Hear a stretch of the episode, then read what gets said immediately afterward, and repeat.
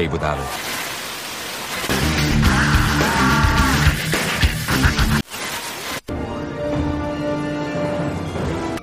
I'll be there with the hammers of justice. And make no mistake, I will fucking kill you.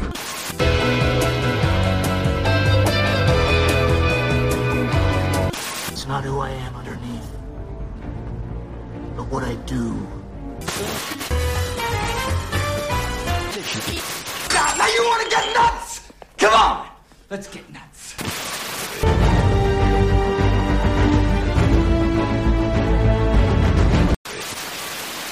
Let's dance, bozo.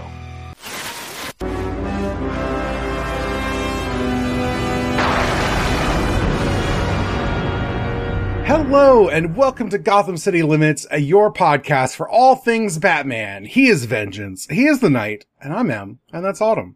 Hello. We're back. It's episode 15. We We're took a week back. off again. we didn't mean to. It just happened. It just happened. Um, we're gonna Your try and get this- ending vigil against the forces of darkness knows no end. the forces of darkness being people who want caramel macchiatos. you know.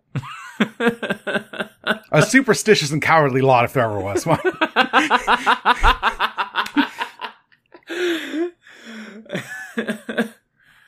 Have you spent any time with Batman in our time off? I I have. I have actually done that. So, um I read a little more of the Year Zero arc. Um I took the last week off, but before that I was reading some Batman.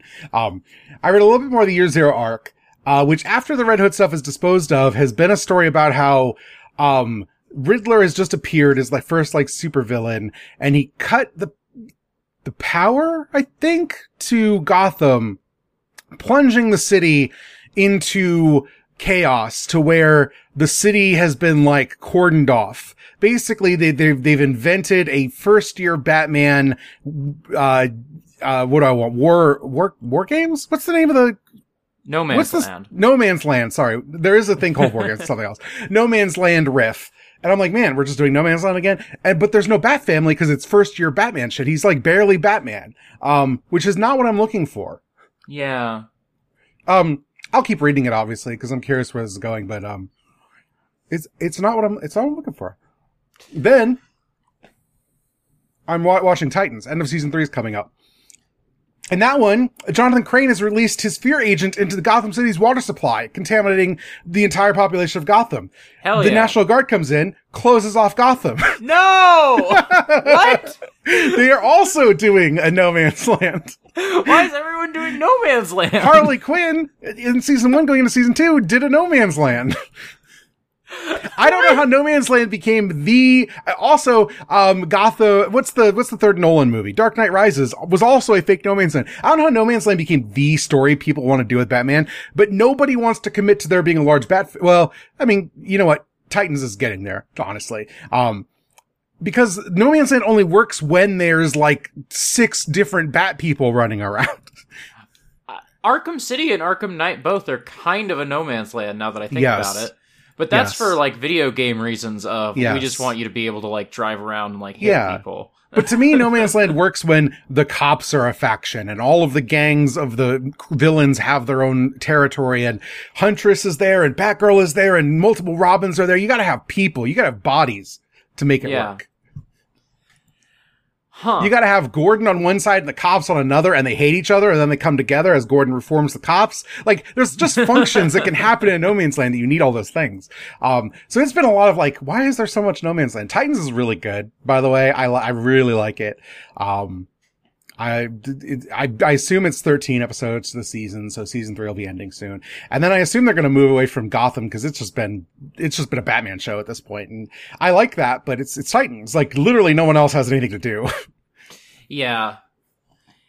And yeah, I love Batman, but I also love Titans as like a distinct thing, like Yes. its own thing. Um I Yeah, just, if you if you're like a Beast Boy fan, this season of Titans has been a miserable time because he's around, but he's mostly just like, uh, what do I do? I'm in the I'm in Wayne Manor. I just recently rewatched um the two part the Apprentice two parter from the first season of Teen Titans, the t- the the cartoon, the Cartoon Yeah. Network show. Um and even that is a like Robin centric story where like is the only time they even make an allusion to Batman on that entire show. Um, feels very like Titans and does not feel like a Batman story. you Yeah. know? These episodes are about Barbara Gordon, commissioner of the Gotham PD, is like handling corrupt cops who want to bring in Nightwing because he they're working for villains and they want to stop Nightwing from taking over the city from the Red Hood. It's a Batman story. I should watch this though. This does sound up my alley. Yeah, it's really good. Um, but um, yeah. Um. so th- that's that's been it for Batman wise. That uh, Bat Family comic still's really good. Just check that. It's free. It's on you know download um what's that called Webtoon on your phone. Read the Batman comic. Apparently they're making a three episode live action adaptation of that. Um, that was action? announced. Yeah, it's like it's just gonna be like three episodes. They hired like some YouTube short film creators to make it, and the casting looks pretty cool, and it'll just be Huh. nice like three 30 minute episode thing. Um, which Huh. means they, they know people are craving Batman slice of life content. Will they pivot into this as like a real thing? Absolutely not. DC couldn't make a good idea if it bit them in the face. Uh, Um, I've got two Batman things. One is significantly shorter than the other, so I'll do that one first. Um, Yeah. Yesterday or two days ago, two days ago, I had the thought in my head. Um, um, so so Batman Year One runs from I think like issue like 404 to 407 of like regular mainline Batman. mhm. Um, and I thought to myself, I wonder what they did right after year one. And so I went and read um, issue uh, 408, which I believe is part of then a two parter. I haven't read further, so maybe the story keeps going. But as far as I know, just a two parter um, through 408 and 409. Um, which is kind of like okay, we've established like who Batman is. Whoa. I'm looking at the, is this the Tim Drake introduction? This is Or not no, this is Tim Jason Drake Todd introduction. introduction. But Sorta. Jason Todd's already dead, isn't he? okay so um the idea i think is we've established who batman is in the new post-crisis continu- continuity now we need to establish who robin is and so the first half of the first issue of this of this is um like Oh, this Uh, is Jason Todd's first appearance. this is not jason todd's first appearance weirdly According to Um, DC fandom uh, wiki, this is Jason Todd's first appearance. Uh, let me double check that this is true. Um, because if it is, that's bananas. um, that I was just reading. Um, so For some so- reason, I always think Death of the Family is like early 80s and not late 80s, but no, Death of the Family is 89. so 88. it goes runs from 88 to 89. I, I think what you're looking at is like listing it in a weird way of like first chronology because I have um on bat batman.fandom.com his first appearance as uh, Batman 357 in 1983. Okay. Yeah. So what this is is um Dick quits being Robin to go be Nightwing and it is a new post-crisis origin story for Jason Todd specifically. Um cuz I think um they slightly redid how they did the Oh, that makes sense. Yeah, yeah. How they introduced him um that's a lot closer to like what I know as like Jason Todd like Yeah, storyline he steals the wheels off the Batmobile. steals the wheel off steals the wheels off the Batmobile, all that. Which I don't believe is there when they first introduced him. I believe this is where that gets uh they redo his storyline as that.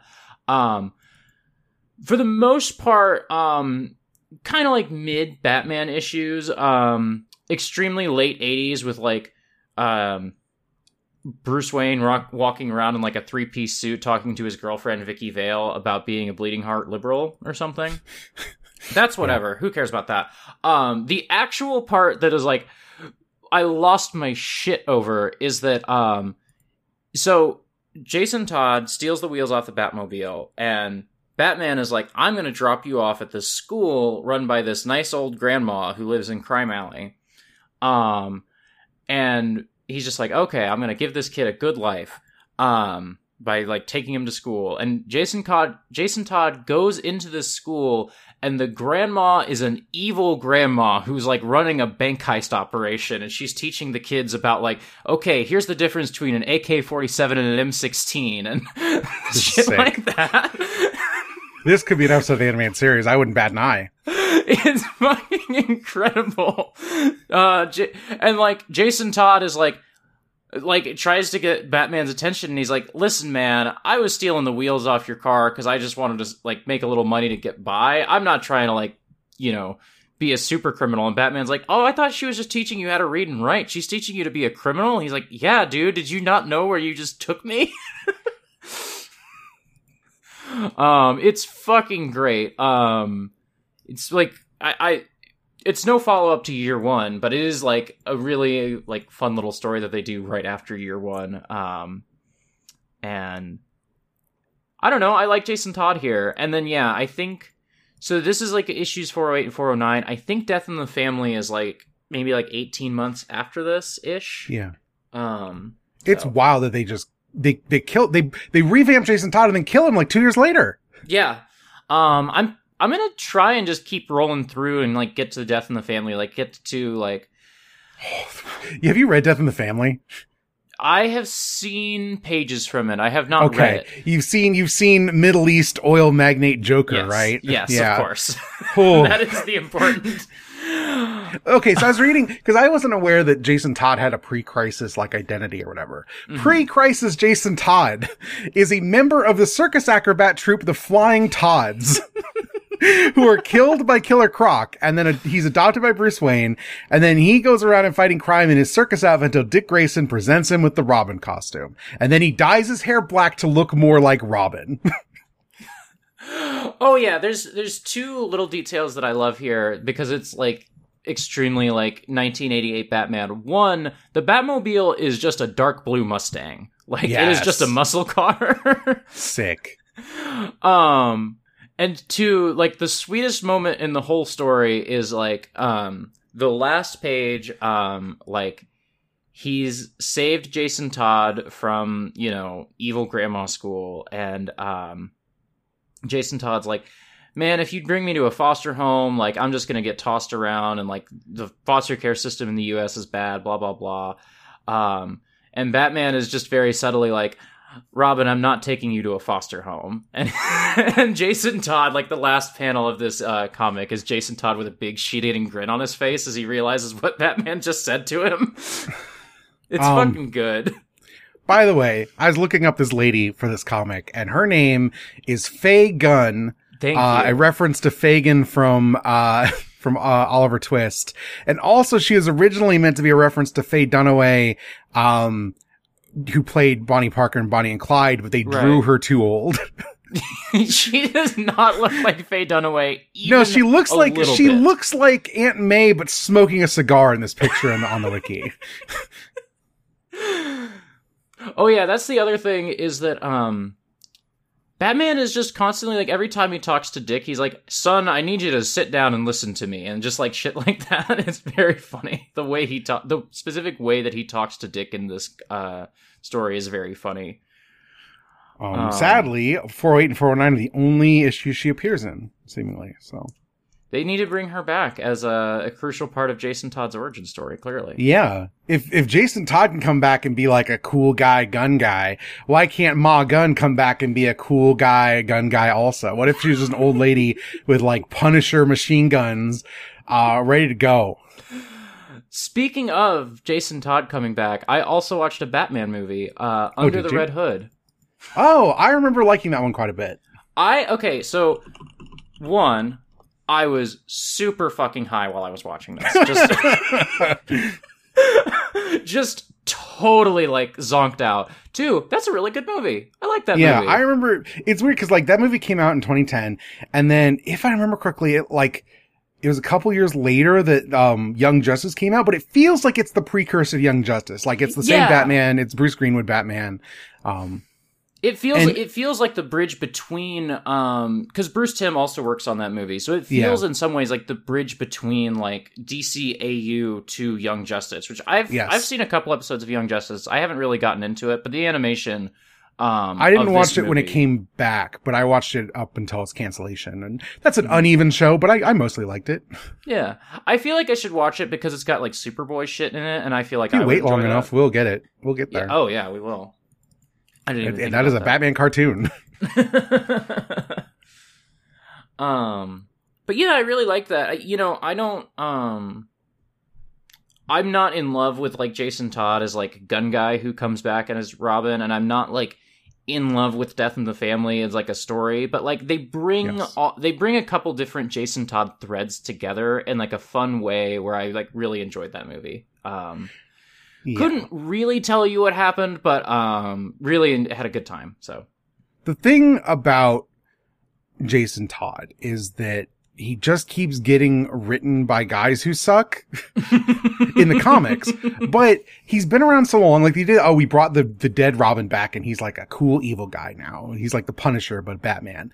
Um, seems like it would be terrible on paper and in reality, but then. Because Batman works the more family members there are, and Batman didn't really have a Vegeta, he's just ended up becoming the Vegeta of the Bat family. And th- that's good on that level. It's great. Him, him and like Nightwing as the Goku are just perfect foils for each other.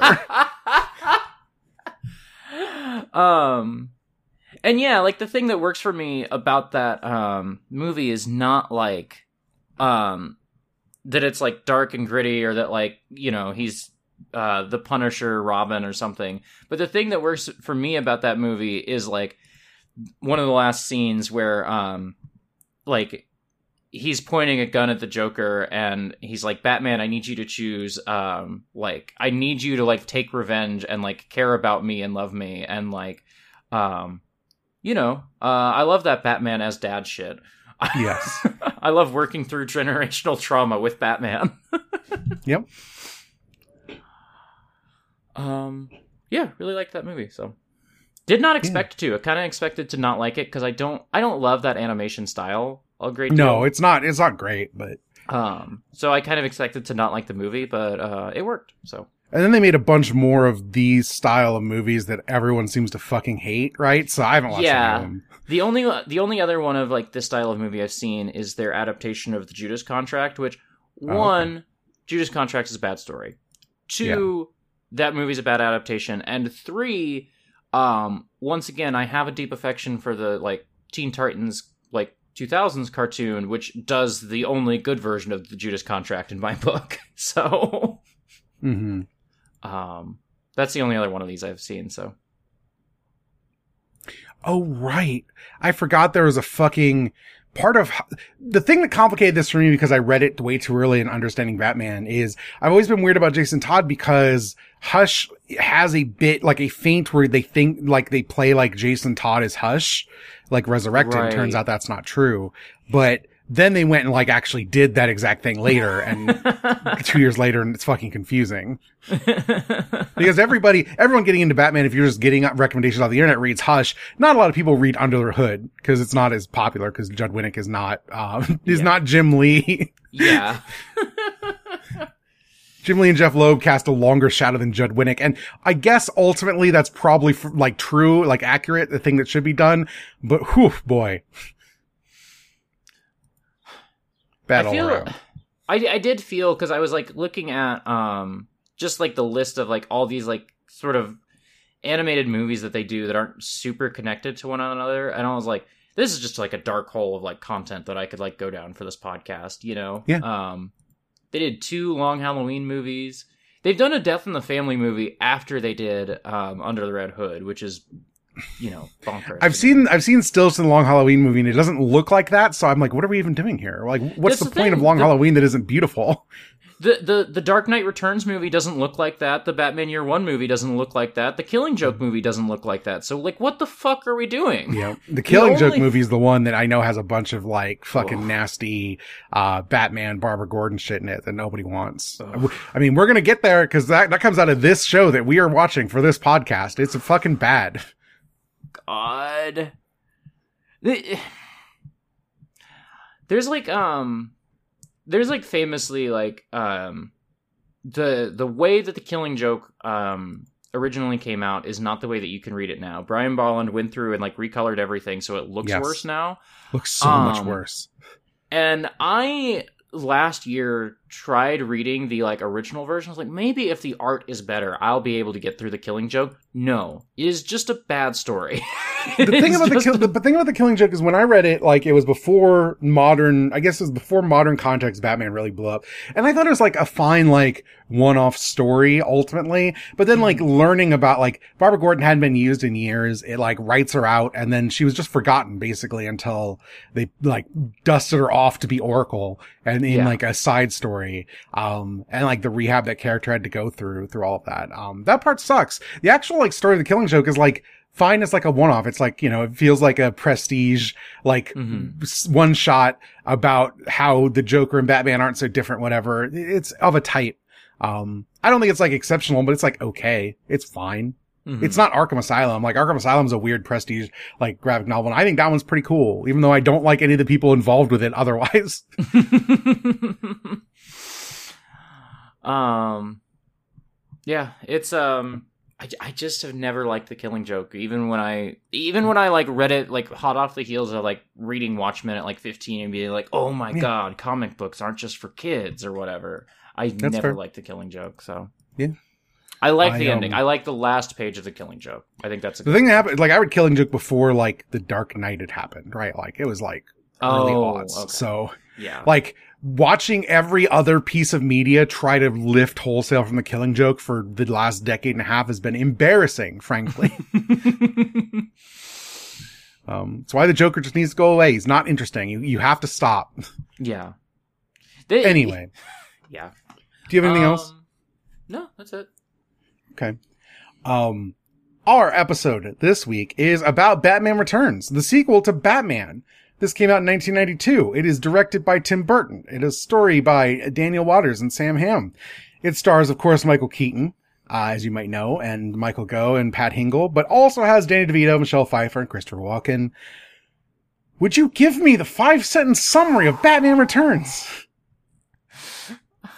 I will do my best. I want to. Yeah. I just want to state here at the top, this movie was made by lunatics. the plot is so much, and I'm gonna do my best to summarize it. Um. Okay. Um.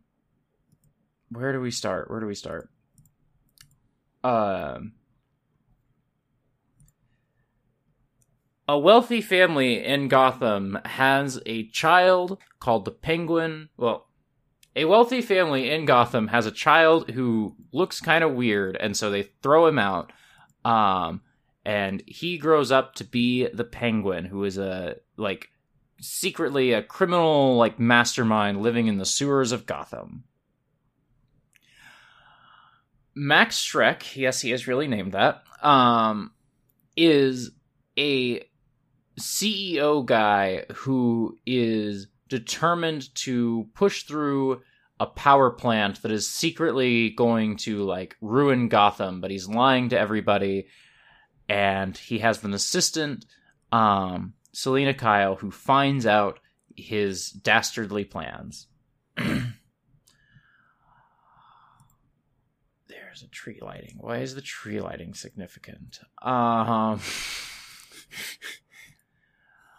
Right. Um the the penguin wants to be part uh, wants to no longer be a freak guy living in the sewers and so he hatches a plan to put the mayor's baby in danger and then save the mayor's baby um so that he looks like a hero to Gotham. Um he then blackmails Schreck into um like helping him and Schreck hatches a plan to get Penguin to be the mayor because then he will be able to push through his power plant thing. You have one sentence left. I've got one sentence left. oh god.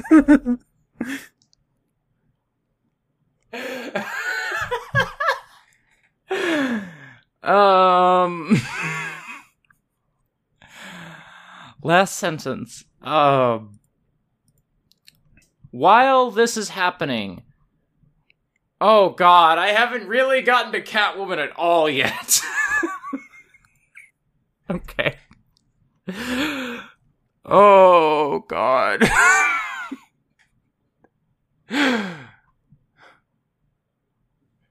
so, Selina Kyle finds out Schreck's plan, as we mentioned. Shrek throws her out a window and she decides to become Catwoman, this sort of foil to Batman.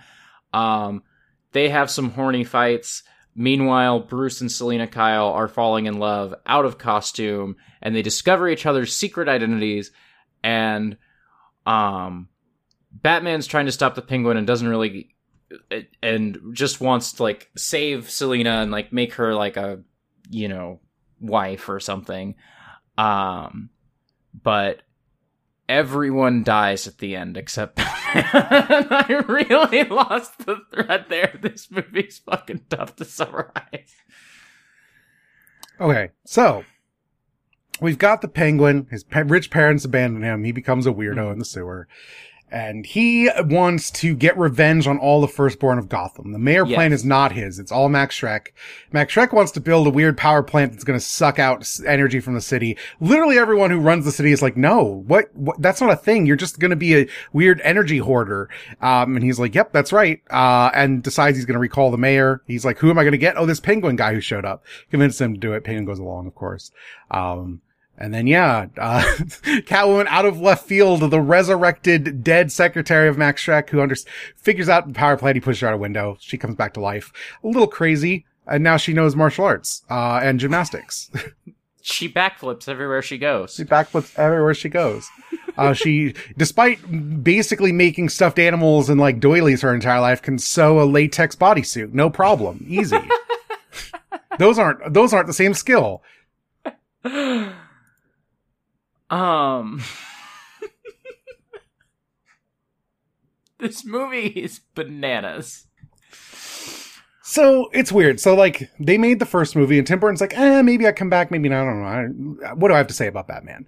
Um, and they, so the, the studio's like, well, we're making another one with or without you. So they wrote this script about like the Penguin and Catwoman going on a treasure hunt, like immediately right back to Batman 66.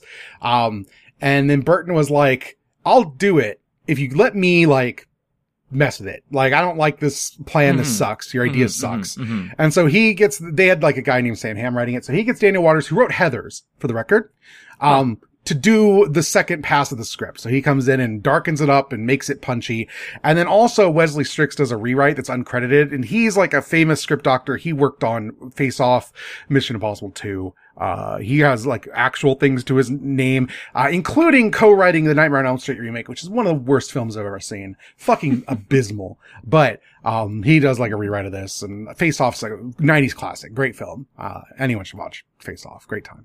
Um, but he has all this creative control. So he just makes a movie that is extremely Tim Burton. Like, yes. the Penguin's Yes. dad is fucking uh, Paul Reubens, Pee Wee Herman, uh, coming in as a ringer. They were going to get Burgess Meredith, who played the Penguin in the '60s show. He's ill. He's about to die, and so he can't do it. So they get him, and it's ridiculous. And he's only there just because he's a Tim Burton regular, because Tim Burton made the Pee Wee Herman movie. Um, Right. And it's just fucking weird. They get, they get Christopher Walken in, they make him look like an old guy. This was originally going to be a David Bowie role, but he turned it down like last minute or whatever. Christopher Walken's Oh, incredible he, in he this turned movie. it down, I think, so- because he was working on Firewalk with me, which those two things being at the same time mind blowing to me. Movies could be anything in the 90s. I'm sorry, I'm having trouble processing. David Bowie turning down Batman Returns to do Firewalk with me. I can't. I mean, it was the right choice. Yeah, no. and Christopher Walken's great in this movie. I, I, I, think he sucks in this movie. so. I think To he's super clear- hammy, and I think it almost capsized the movie because this was originally the original version of this was this was going to be Billy Dee Williams returning as Harvey Dent, and this would have hmm. been the like path to Two Face in the third movie. Okay. Where he was he was going to try to force the mayor that could get his agenda through, or whatever, go crazy, and at the end, like instead of dying, it would have just like horribly scarred him, and then he would be two-faced going forward. Okay, I see how you get there. Yeah, I see how you get there too. Um, I think Chris, it's weird because like, cause I saw this movie when I was like seven or whatever it came out. This is what Christopher Walken was for me for a decade. Like this is, you say Christopher Walken, I still think of Max Schreck. Uh, so for me, like, I'm like, oh, Christopher Walken's probably like 90, right? Because he's fucking playing a weird aged up guy in this movie. He has white hair for no reason. But I, when I think of Christopher Walken, I just think of the scene in Pulp Fiction. That is like the thing that I go to with go. him. I Fair think enough. there's Yeah, like the- absolutely. I didn't see Pulp Fiction until my 20s. There's like a huge gap of time there, you know? Yeah. Um, this movie's great. it's This movie is dumb. fucking wild. It's just weird. Batman kills a guy for no reason. Batman. okay, Okay, I wanted to here's bring here's this like up. no, wait wait. I'm gonna the epitome of this film is Uh-huh. the mayor's doing the tree lighting. A big present comes out, like Max Schreck's giving the speech. A big present comes out, and then a bunch of circus guys, circus weirdos with like skull masks, burst out of this giant present, start menacing the tree lighting ceremony. Which is like to what purpose, other than causing terror? I guess that's what the Penguin's about, is just making people scared. Um, Commissioner Gordon's like time to light up the signal. They light the bat signal somewhere on Wayne Manor. A like cameras pointed Yes. at the sky, sees the bat signal, triggers an automated system that directs different bat signals around Wayne Manor through mirrors until one shines into the room where Bruce Wayne, middle of the night, is brooding in his chair with the blinds open, waiting to be summoned to do anything. As if for the last three years, all he's done is sit and mope in Wayne Manor every night. Like, are they going to need the Batman today? They're not. Oh. because that's who Batman is in this movie. The ba- uh, I have very nearly missed the part where Batman was returning because it's it's literally it's not like he hung up the hood. It's just that he's been waiting for somebody to call this whole time. Yes. And seemingly they've barely needed him these last couple years. Gotham's like heading in the right direction, but suddenly, thank God he re- had that redirect signal to heroically stand up in front of the bat signal projected into his bedroom. Um, it's great. It's ridiculous. Um, but yeah, this movie, it, this movie is weird because like it sets up the idea that like Batman is a, is a friend. And this is, I think this is kind of like a trap that all Batman media ends up falling into in the future is the Batman's a story about one broken guy trying to desperately reach other weird broken people and he just can't do it. hmm Um, and this is like what the show's about, right? Like we, we talk about every time, like Batman's villains are have problems that mirror his own and reflect back the ways he succeeds and fails or whatever. Yeah. Um, like there's that, there's that bit where literally the entire city's like, oh, this penguin man came out of the sewers and he just wants to find his parents and, and it's going to be good where he finds out his birthright and maybe he can get some closure. And Batman, middle of the night, driving around being a cop, pulls up to the Hall of Records and he, Alfred's like, I hope he finds his parents. He's like, no, he know, that motherfucker knows who his parents are. I know he knows. He's doing some shady shit. And Alfred's like ironing and he's like, all right, if you say so, Master Wayne. Alfred's great in this movie. Yes. God, Um, the, jumping around entirely. The final scene with Alfred and Bruce in the in the car when he finds the cat and they have the like Merry Christmas, Mr. Wayne. He's like, uh, and goodwill towards men and women. Fucking incredible, amazing scene. It's so good. I'm a, I was a huge fan of the scene where um Batman's out in the Batplane um trying to stop penguins from blowing up Gotham City. Yes. Um and Alfred's in the Batcave with his like like he's a fucking um like he's like a fucking radio guy. in Yeah, he's World like a War ham II. radio operator. Yes. and he's jamming the signal that is telling the penguins to blow up Gotham City. Yep. Um, There's even there's a, there's a great scene where uh, they're going to the they're in Wayne Manor. They're in like Uh-huh. the study, and they're like, "Oh, we need to go to the Batcave." And Bruce is like just giving out. He's like, "You let Vicky Vale into the Batcave. I was just doing something. I was googling whatever you do on the back computer. Look up Vicky Vale's there. Why the fuck do you let her in, Alfred? What do you?" And Alfred just like rolling his eyes in the background. I think Bruce dip, rolls up his sleeve of his very expensive sweater, puts his arm into the fish tank, flips the switch on the like model Wayne Manor that's in the fish tank to open up an Iron Maiden, which he's going to use as an elevator, go down to the Batcave. And he's like, "You coming, Alfred?" And Alfred's like, "I think I'm just going to take the stairs." And they enter the Batcave simultaneously. It's the best thing that's ever happened in a movie.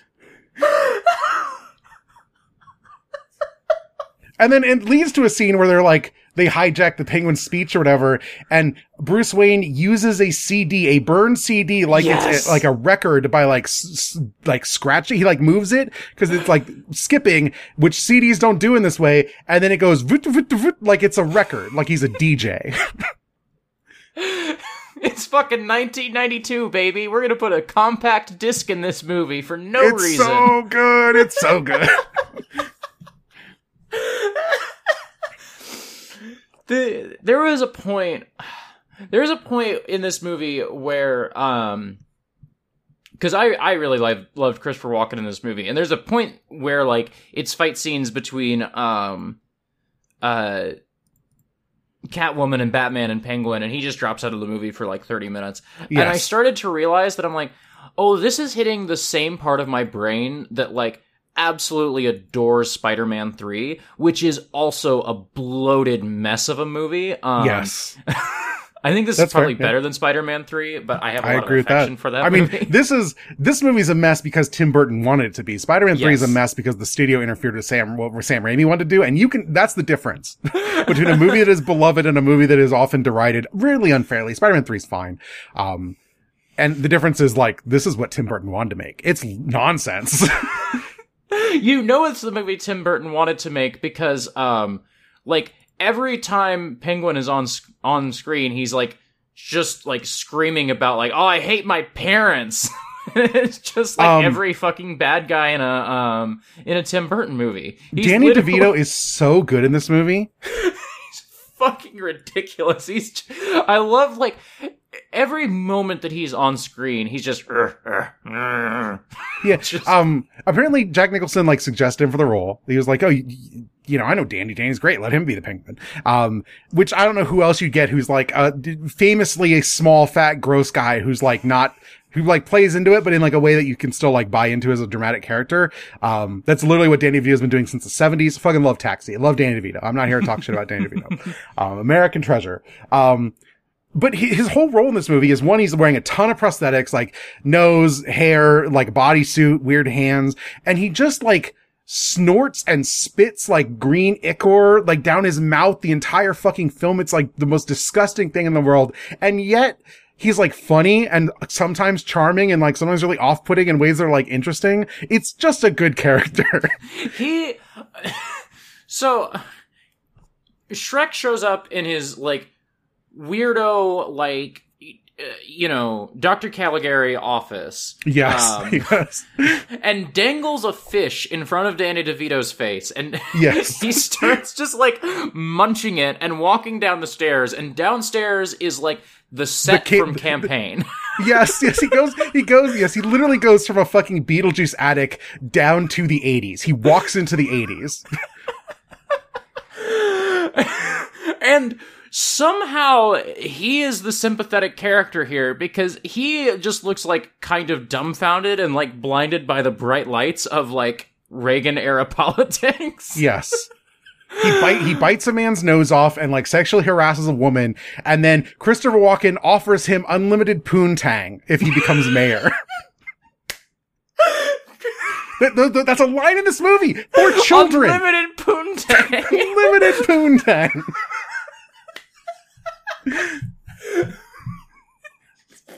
Feverish. That that's how I would describe the experience of watching this movie as an adult. I love this movie as a kid. All of this went over my head. I was gonna say, I was like, because I didn't have the experience of watching this as a kid. This is a movie so preoccupied with like psychosexual anxiety. Yes. Yes. um, like every time Catwoman is on screen, there is some sort of like cat. The end of this movie is Catwoman like makes out with her boss uh while Who, tasing who tried him, to kill her who tried like to six kill her. times. um and like there is so much sex stuff in this movie i cannot believe they let children watch this it's really funny because like the early stuff in Schreck, where sh- Schreck Industries, where she's like just the secretary, and it's very like big office rooms and whatever. And Max Schreck's like a character out of a very old fashioned movie. Ends up feeling like it's riffing on the like the high fashion Joker and whoever that uh, Grissom's like, you know, girlfriend stuff that was in the original Batman, right? But Mhm. it's not the 80s anymore. So now it's like really neurotic and like really tense and weird. It just is like the times changed and he's still doing this, but it's got a whole other tenor now. And, um, she, she lives in the space that's just like arch and weird, but she goes home to her like 70s apartment where her mom constantly Yes. calls her, is like, do you have a husband yet? Why are you in the city? Go come home. Um, and, and she gets advertisements on her answering machine for Schreck perfume. It's like, if you wear this perfume, your boss would really want to fuck you. Like that's what that is. That's what Yeah. like she listens like the first time she discounts it when she comes back after she's been eating like what sets her off and makes her like the, the two varieties of woman collects 800 stuffed animals in a pink apartment or spray paints everything with the black spray paint she has slash n- like breaks the neon lights and say hello there so it says hell here. I love it. Fuck subtlety. Subtlety's for losers and cowards. my my maybe my favorite scene in the movie um is like that Batman and Catwoman find out each other's like secret identities Yes. at a costume party where they're the only people not wearing it's costumes. so it's so good. Fuck subtlety. And they look great. They look like a million bucks in the oh scenes. my god. Every suit that Michael Keaton wears in this movie is perfect. Yes. Michelle Pfeiffer's hair in this movie is so iconic that Oh Gotham, like their Catwoman, is like a 15 year old who just has that hair throughout the I- show.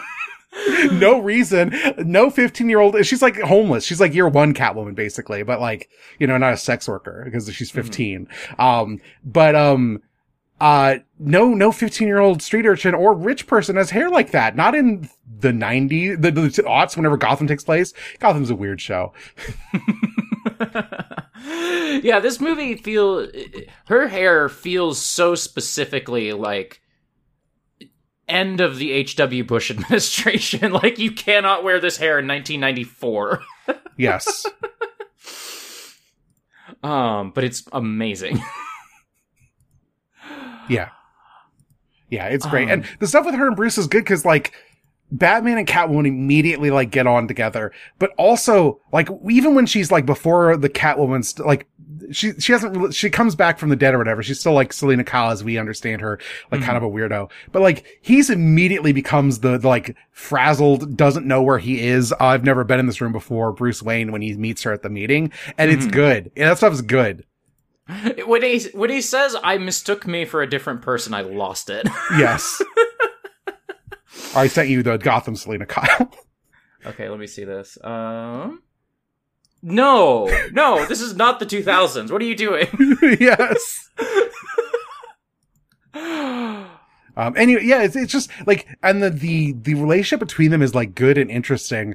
And it's really funny because like when, when Catwoman interacts with Penguin, that's the stuff I think that works the least. Like, he, the way he comes onto her is like, it makes sense for the kind of character he is, but like the way in which she like extremely is like overarched and like plays against him, I think just doesn't really suit her at all. It's weird. It's like the Yeah. scenes I don't like the most.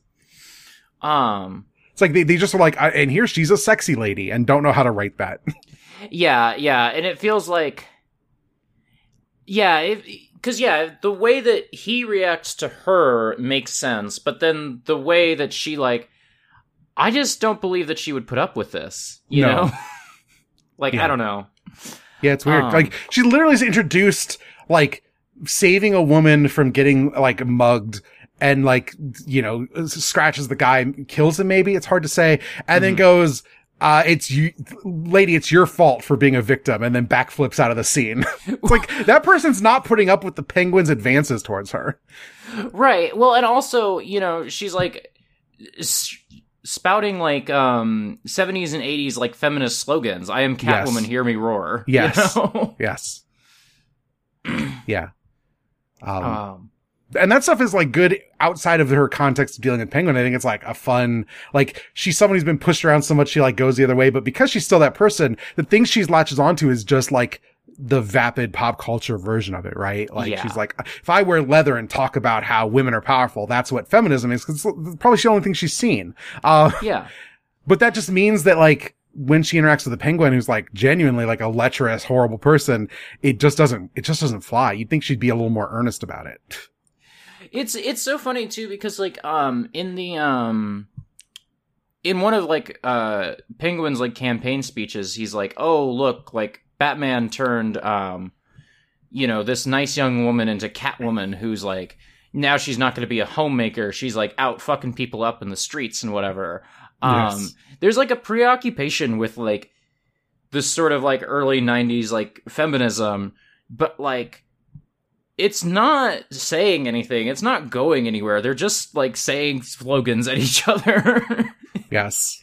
um Tim Burton's conception of what a mayor does and like what what an election is is like a child's. That's the thing. Like that's the stuff that as a kid, like I didn't even question. Cause I'm like, yeah, you know, mayor says a lot of things, and I, I don't know, uh, and, uh, gives speeches. That's what a mayor does: is shows up and gives speeches and like kisses babies. um movie's great when the penguin takes over the Batmobile, he gets in a tiny Batmobile. It's like a fucking ride you'd find outside of a Kmart. well and then the whole like the whole fucking penguin campaign bus is like rocking back and forth because he's playing in his stupid fucking arcade machine Yes. and everyone's walking by like, oh, would be mayor's getting some. he is not. He is not He's getting not. some. um I felt like I wanted to say something about Michael Keaton in this movie and I've totally lost it now. Oh, just like I continue to just love the way that he does Batman. Um the way that he like shows up in Schreck's office and is like um sitting down and like throws papers across the table in like another stupid like really long table scene Yes. because they had to do another one of these, I guess. It's the most Um, Bruce Wayne shit he ever done. He's like, I'm, I'm going to stop this. You can't do this, Max. Yeah. You know, this is not, this is not how we run a city. He's like, look, the rules don't apply to guys like us, Bruce. And he's like, yes, they do. Yes. Bruce Wayne says. also, another like great Bruce Wayne moment is um like him and Selina walking past all these headlines and she's like, I can't believe they'd say these things about Catwoman and he's like, I can't believe they'd say these things about Batman. He must have saved tens of millions in property damage alone. that is a Fucking great. ridiculous line. also, also, he murders that man and then later gets sanctimonious about Catwoman. He does. He does, in fact, attach a bomb to a man and drop him down a chute where he explodes. There's no, there's no ambiguity about it. He murders a man. but but for some reason absolutely will not allow her to murder her evil boss who's trying to destroy the city yes. Who he also hates also Yes. he takes his mask off in front of the guy He, he not only takes, the, he rips, he rips the rubber. Like it, he's not like taking he's not like pulling it back. He's destroying his cowl for this. because the mask doesn't come off. It's not built that way. So he just like tears it off. And then the best part is where Max Schreck's like, Bruce Wayne, why are you dressed as Batman? Cause it's Holly, cause it's, he was running a costume party before this. Confused. It's good. I love that stuff.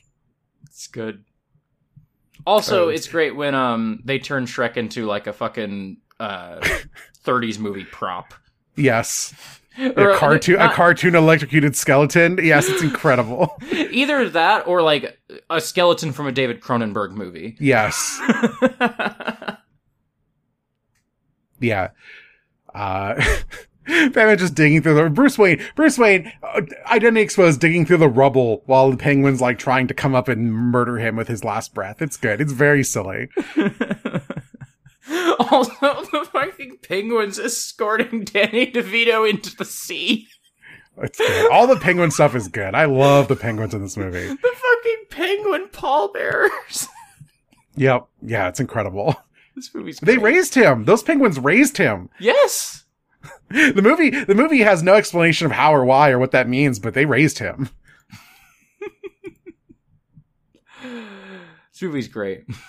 Yeah, yeah. I'm. uh I. It's weird because like I watched it a bunch as a kid, obsessed with it. Watched it hundred times easy, and uh then for a while I didn't like it. I thought it was like it's like not Batman-y enough.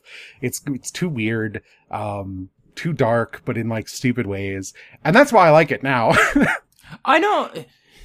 This makes me very confused why people hate Batman Forever and Batman and Robin. Um, because the like the back credit card is not appreciably goofier than anything that happens in this movie to me. I mean, they're so Um, tonally. The thing about Tim Burton is that he's like a goofy guy, but he presents his world like this. A lot to a lot of people, this is a movie about like sad people on Christmas, right? It's about family drama and angst and Yeah. whatever. Like it's still goofy. Like every Tim Burton movie is fucking ridiculous. It's a, it, it is a broad comedy in a lot of ways, but it still is like presented so seriously enough that you could like buy into it. The the Schumacher movies are camp. They're like Yeah. that's what he's doing. Like literally, textually, he's making camp, which is not what Tim Burton does. Tim Burton makes dark comedies that people can take seriously. You can't do that with camp. You just can't.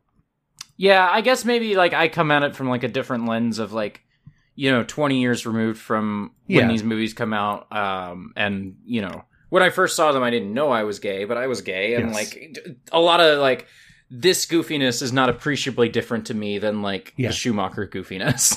Also, thematically, these movies are not different at all. In fact, yeah, it's just because like they're still Batman, right? Like, yeah, but uh tonally the way you know the way people absorb movies um in a world where the winter soldier is like just like a 70s spy movie uh, batman up. returns and batman forever are just two different films Uh-huh. they're they're categorically incompatible i don't think that's true because i i can I, I can read cinema you know but um you know it happens Um, man batman forever is a movie i like a lot um but Yeah.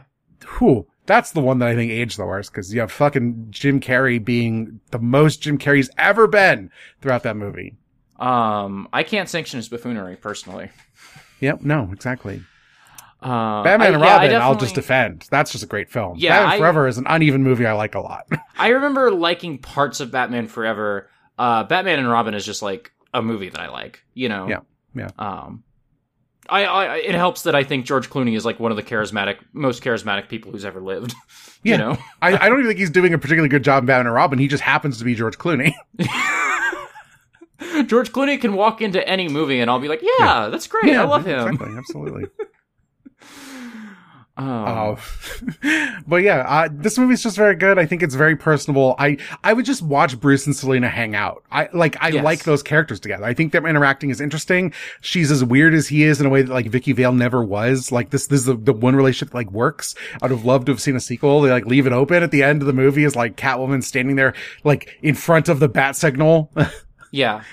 Yeah, I um uh, I think both of us are like pretty strict adherents to like um Ace Batman as a thing. yeah. Yeah. Um but uh this works for me. Like Yeah. them sitting in front of the fire like works for me just as a scene. Um the thing that really works for me is um Bruce going and going up to Alfred and be like, uh, make up an excuse. Uh, tell her this. No, don't tell her that. tell her this. Um, and then she, She runs up to up and Alfred does and does the same same thing. it's so good. This Alfred is, is my favorite Alfred. Uh, yeah. That just is true. I think he's fantastic. He's what I always hear in my brain. Not the animated series one, as good as that is. I, I think of this guy. Um, Yeah, he's this just good. is- It's just good.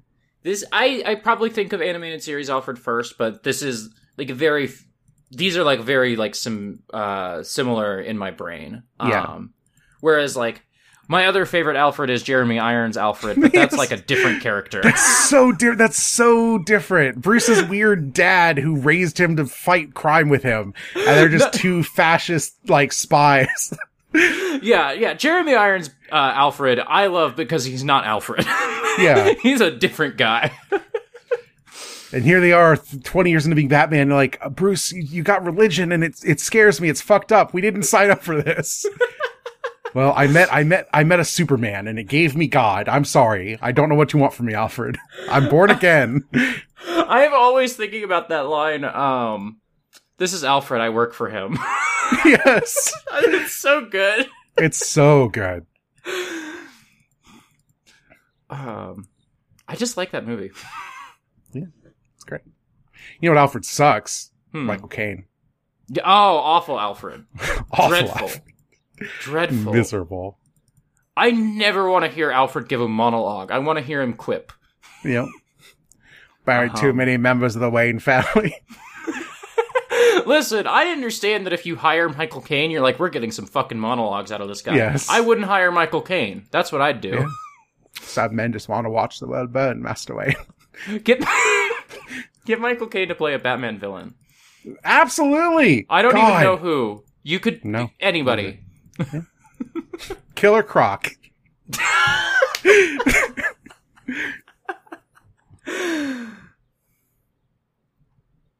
Hush. Hush. Yeah, mm, he's too old now, but the Clock King. Clock King's a guy who talks too much. Yeah, there we go. Yeah. Oh, Mad Hat. Mad Hatter. They I was literally about to say, I was like, Mad Hatter. Yep.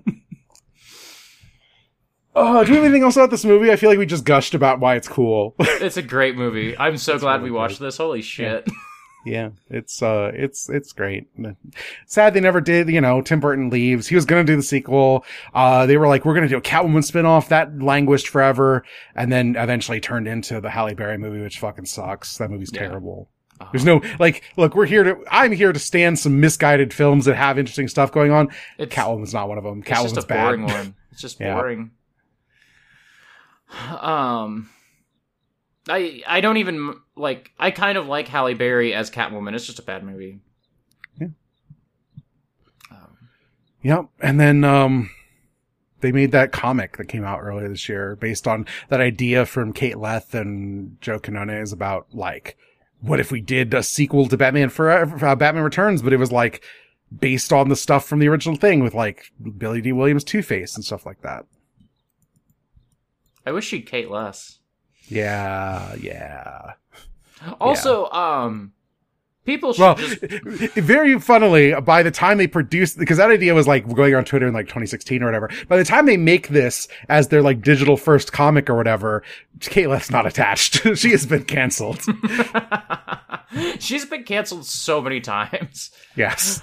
Um, people should uh, go to the Wikipedia page for this movie, by the way, and just scroll through the cast section because you get all sorts of gems. Like they thought about Susan Sarandon or Meryl Streep for uh, um, Selina Kyle. Wild. Wild. They thought about Demi Moore, Nicole Kidman. Apparently, um, Michelle Pfeiffer was supposed to be Vicky Vale, but uh, Michael Keaton said no because they that was his ex. yes. Apparently he's over it by now. I don't know. All sorts of little gems on this page here. John Yeah. Goodman, Alan Rickman for uh, the Penguin. I hate it. I don't know who else you would get. The list, the list is literally everyone. It's like Dustin Hoffman's the first choice. That's wrong. Then the list, Marlon Brando, John Candy, Bob Hoskins, Ralph Waite, Dean Martin, Dudley Moore, Alan Rickman, John Goodman, Phil Collins, Charles Grodin, Christopher Lee, Joe Pesci, Ray Liotta, Gabriel Byrne, Alex Rocco, and Christopher Lloyd are all considered. I'm like, that's just every man who's acting of a certain like esteem level who would, Yeah, who would was- put on a bunch of makeup to look ugly. That was well, we made a bunch of money on the first movie. Let's just you know pie in the sky. Let's just throw money around and see who says yes.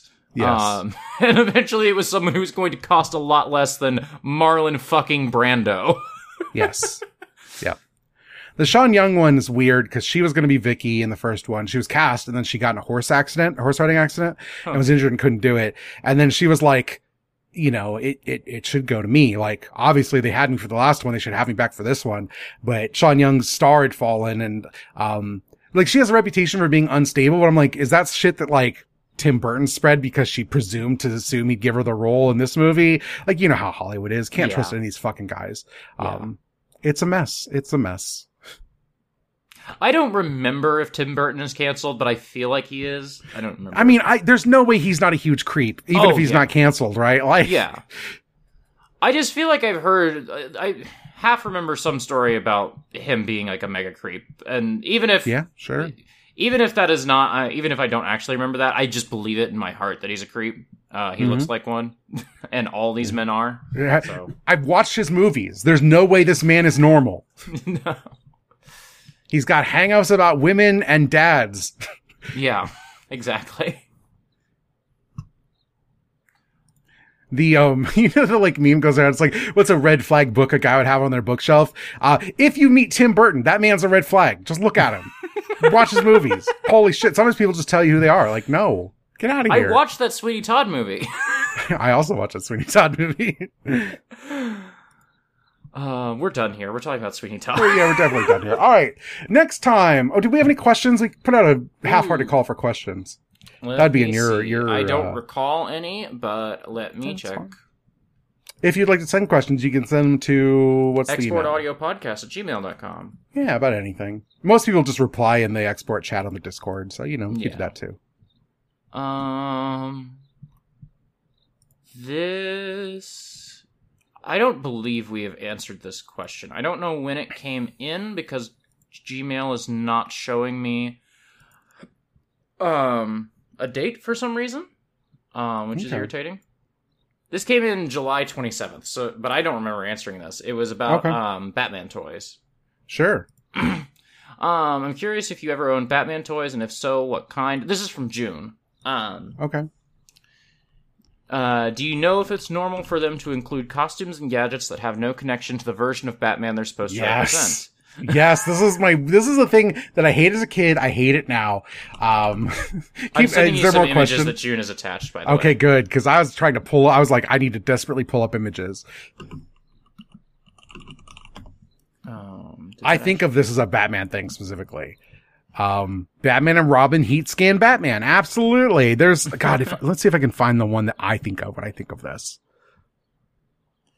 Um, I there's a lot more to the email, but I'm just gonna um finish sending you these images, and I'll keep reading it. Um. So, um, when I was a kid, I never saw the animated series and the movies. It didn't make any impression on me, even if it, even if I might have seen them. Um, yet somehow I ended up with a bunch of Batman toys. Um, it wasn't until much later, though, that I realized none of the toys showed Batman doing things I actually recognized. The one that sticks out in my mind is uh, Batman wearing a black and orange costume with two orange web accessories. Um, This is the uh, this is one of the ones I always thought of as that animated series. What I'm sending you, which this is looks like the Batman of Zur-En-Arr, but in like this is just a red Batman that comes with like a weird backpack that shoots discs, right? Because like they need to sell, but the thing is they just attach action figure gimmicks to the idea of Batman, and that's the toy they're going to sell you. Um, um, for better or worse. And yeah, there's we've got a bunch of images of like Batman with like missile launchers and guns and shit, and Yeah. you know, um, we got a creepy looking scarecrow. Um, yeah, I I didn't have a ton of Batman toys. I had a more Spider Man toys. I remember, um, because I'm you know born in 1996 and not you know 1986. So Oh, I had this one. I'm to send you this one. Memory lane here. The the one I'm sending you is is a Bruce Wayne with snap-on Batman armor. This does not appear in Oh. anything. that's cute, kind of.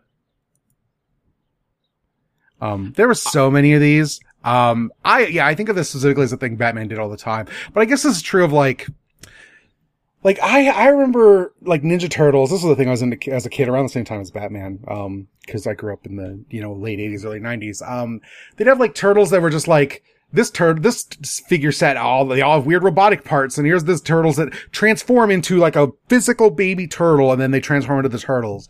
Um, because they just need new gimmicks to attach to a toy line because there's not enough lore to attach to those things, right? Mhm. Um, and so that's stuff that like I always think of as like a Batman thing and and and like a Turtles thing, and I guess probably like early um early Power Rangers did that too. Then I kind of got out Yeah. of buying toys because I was older and all I wanted was video games. Yeah, the thing I remember about the Spider-Man toys was that it was um it was a little bit of like oh um it was a little bit of like here's a Spider-Man with like a million different gadgets um Yeah. for some reason, which is not like a Spider-Man thing I think at all. But also like in the 90s they were very into like I remember the uh 90s Spider-Man video games, the ones that from right before the movies hit um just like you could unlock like a zillion different costumes um for Spider-Man and I remember having like a paper bag man figure um, when I was really little. The actual Um, thing I think, um, the thing I think of for Batman specifically is I had a lot of the Hot Wheels toys. I'm Mm-hmm. sending you one of like the Bat Missile, which is the weird little like single seater thin thing the Batmobile turns into in one scene. I had Yeah. like a Bat boat and stuff. Um, there were a lot of those going around because much like today, I assume this is true. Hot Wheels were really cheap. I'm not, I was never a car kid. You know, you, the kids who just love cars, but if it was Batman, I'd, I'd want it because I liked Batman. So I had a bunch of these. Yeah, I had a bunch of Hot Wheels, but they were all just like, um, I didn't. I don't remember any particular brands, and I remember like, oh, I was into this for like a summer, and then I was I got into video games or whatever, you know. Um.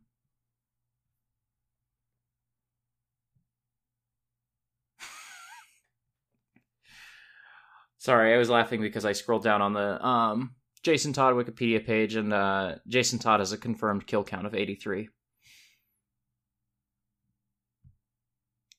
Um, I can't hear Em anymore.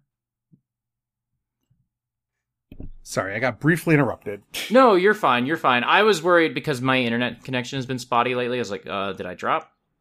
Nope, that was me. Okay. Uh, where can people find you online? Well, first off, next time we are covering the Cat and the Claw, the two-parter. So Yes. look forward to that. Yes. Going back I'm to the but animated you series. should, listeners. Is it? I don't remember this one. Is it bad? I remember not liking it. I don't remember it being bad. I just remember the animation being pretty bad and like Okay, it kind of being dumb. Maybe. Okay. fair enough.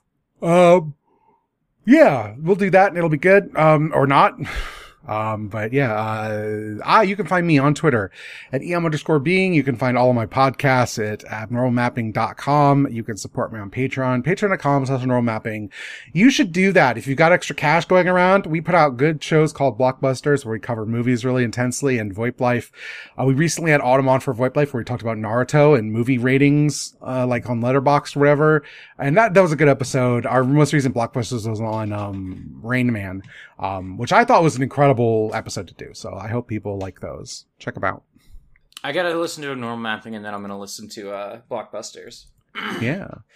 Um, but yeah, I like that VoIP Life. I just listened to it because we didn't put it out. Yeah, we did. weeks We did it so long ago it. that when it came out, I just listened to it again. Didn't remember the first half at all. I was like, No. damn, we're good. Yeah. Um, it's an expensive podcast, but I think it's worth it. So You know, you, you keep uh you keep the lights on at uh for me and Jackson, so it's appreciated. We try very hard to make sure the content is good, and I think it's pretty good. yeah. You can find me on Twitter at autumnal underscore coffee. You can find all my other podcasts at exportaud.io. That is also the Patreon, uh, where you can support us, which we would really appreciate because Nora and I are trying to move, um, and she's quitting her job because it's a terrible job. Um, Oh, thank God. Um, well, so she had told them like, I want to work like three shifts a week through the end of the month, and then I'm gonna leave November first. And they just kept scheduling her 40 hours, and she's like, "Fuck y'all, I'm out." um, Yeah. so.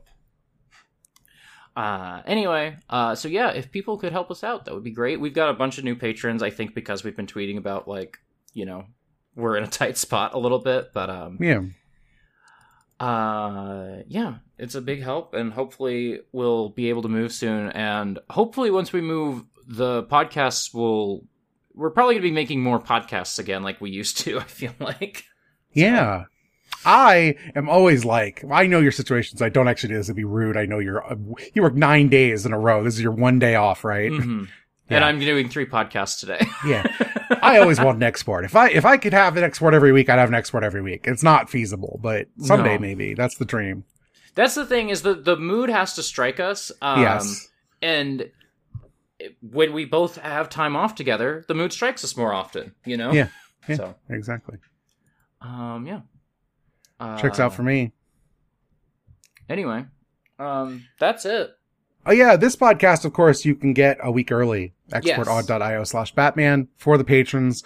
Um, you know, it's only a dollar. You should, I think you should give Export at least five IMO, but you know, do what you want your money. Um, and, uh, if, if you're in the free feed, uh, it comes out every, the week after for everyone, cause, um, that's just how we do it. We have a, we also have a, uh, Tolkien Book Club podcast called Bag End Book Club, where we're two episodes, four, eight chapters into Lord of the Rings. If you've ever wanted to revisit Lord of the Rings or read it for the first time, we're doing that. It's great. Um, Tom Bombadil is a merry fellow. So, Uh, his uh, jacket's blue and his boots are yellow. yeah, yeah, exactly. Almost couldn't finish Ugliest the line. motherfucker in the world. I swear to God, just like no fashion sense. You're traipsing through a forest, my guy. Why are you wearing blue and yellow? It's so hunters don't shoot him. He's like, someday there's going to be a man named John McCain who's going to famously shoot his friend hunting, and I don't want that to be me. I thought it was Dick Cheney who sh- Dick Cheney friend. is it is Dick Cheney. Sorry, tried desperately to forget the machinations of the Republican Party in the aughts.